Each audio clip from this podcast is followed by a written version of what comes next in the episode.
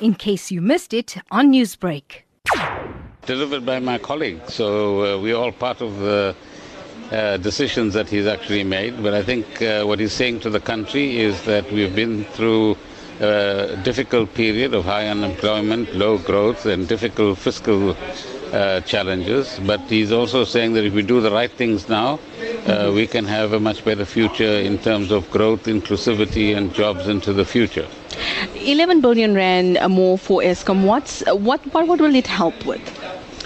I don't know where we get the 11 billion from, but there's a 23 billion rand allocation that he announced in February this year mm-hmm. uh, for the 10 year period. And then there's two additional amounts through the special appropriation bill.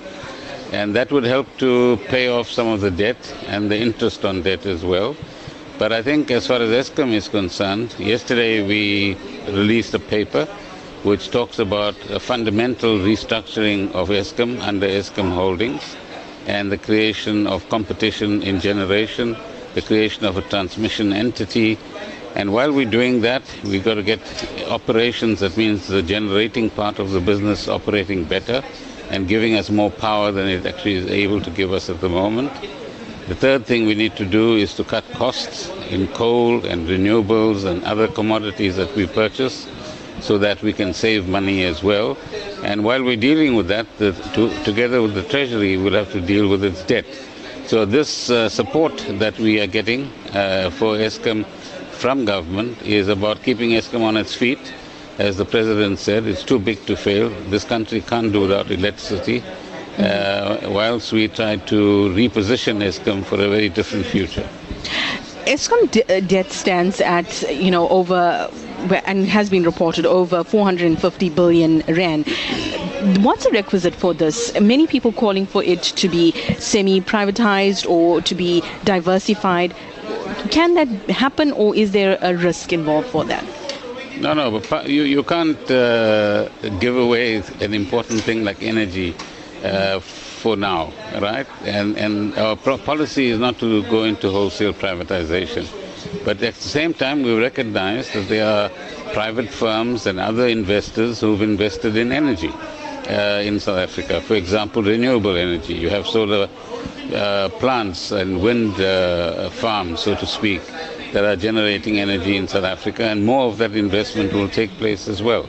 So that's the way in which the private sector will actually get involved uh, in this process. Uh, final question to you, Minister. Uh, the Finance Minister mentioning that Eskom is a business and should be run that way, uh, but there's a lot of debt that's owed from municipalities as well to Eskom. What's the way forward now? No, I agree that it should be run as a business, and what we mean by that is that you must live within your means. It means that your revenue must exceed your costs, not the other way about, which is the current situation in Eskom. And it also means that all of us as South Africans who use electricity, if we can afford to pay for it, meaning that if you're not absolutely poor, then you must pay your fair share and uh, enable the municipalities to pay. But also, municipal mayors, councillors, and officials must do their job if they're reticulating uh, electricity in their particular areas and uh, make sure A, they collect money from the consumers, but B, that that money is actually handed over to Eskom at the end of the day as well. So if we all do the right things, we can get out of trouble in the next year or two. That's your prediction, a year or two? If we do the right things. So all of us must come to the party. In other words, people who supply coal can't, can't overcharge Eskom. People who do maintenance can't overcharge Eskom. Mm-hmm. If there's wastage within Eskom itself, we've got to find it and we've got to remove it. And if you owe money on electricity, pay it. Newsbreak, Lotus FM, powered by SABC News.